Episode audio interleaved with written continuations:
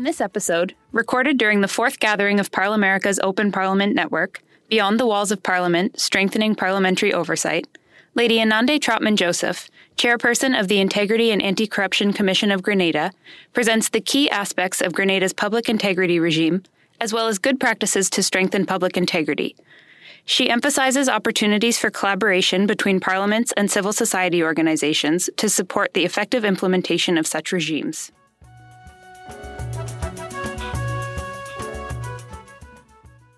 Say, especially to our host, the distinguished president of the Parliament of Ecuador, and to all you distinguished ladies and gentlemen representing your own parliaments and organizations, that I am very happy to be able to join you in what I have learned is the middle of the world. I come from a very small island, traveling here from the south of where we are, probably having to go north to get back to the south. So it is my pleasure to speak with you today on the implementation of an integrity and anti corruption system in one of the smallest states in the Western Hemisphere. However, we are very much plugged in to a regional and global system. In the interest of time, I am required, being one member of a panel of several, to go fairly quickly. But if I am going too quickly, please stop me. The first slide does set the tone of what I'm going to be speaking about, and it gives you the key areas of my discussion. I will not go into it, but will continue to the next slide as I know you do have your handouts. So, how did it all begin for Grenada? Very likely in the very same way that your own integrity and anti corruption systems have begun. Grenada ratified the Inter American Convention Against Corruption in 2002 and passed its legislation to domesticate that convention into law in 2007. More recently, in 2015, Grenada acceded to the United Nations Convention Against Corruption. I share with you, as you look very briefly, the purposes of these different conventions, but I share too that Grenada is presently pursuing both the implementation of the OAS Treaty with the assistance of its mechanism MESICIC, based in Washington, D.C., as well as the UNCAC, the UN Convention Against Corruption, with its mechanism based in, specifically based in Vienna, with regional oversight in, based in Panama. So, core legislation. I share with you that the core legislation which is being implemented include an Integrity in Public Life Act, first passed in 2007 and repealed and replaced again in 2013, as well as a Prevention of Corruption Act that was passed into law in 2007. Oversight for the implementation of these core pieces of legislation is by a board of a commission. And I share with you the composition of that commission.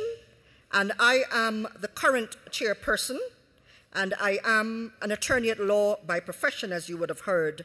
But of course, being in this position takes me way past what I would have learned in the law school. Now, what is really a big challenge in our part of the world, Latin American and America and the Caribbean, is that according to these treaties, this commission is required to be independent.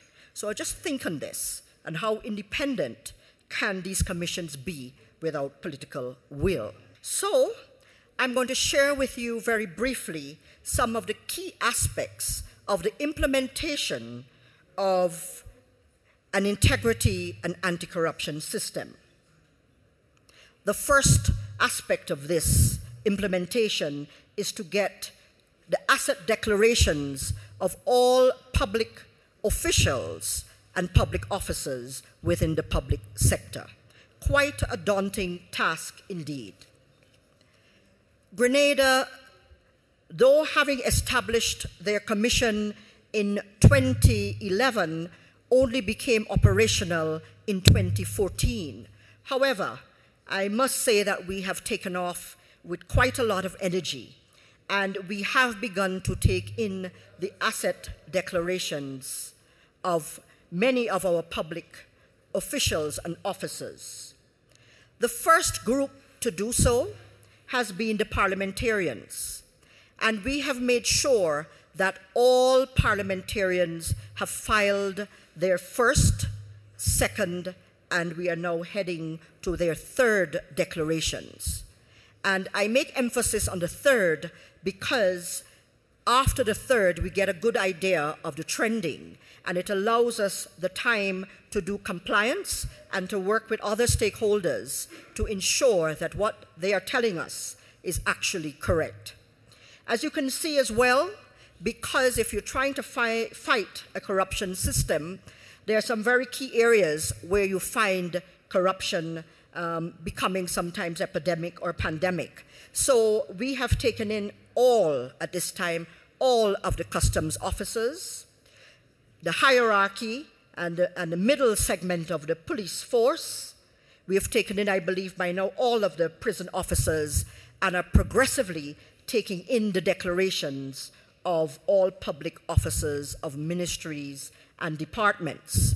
So you would see that number there speaks to 663 declarations received, but you have to multiply the, that by two because the spouse's information also comes with those declarations of the primary declarants.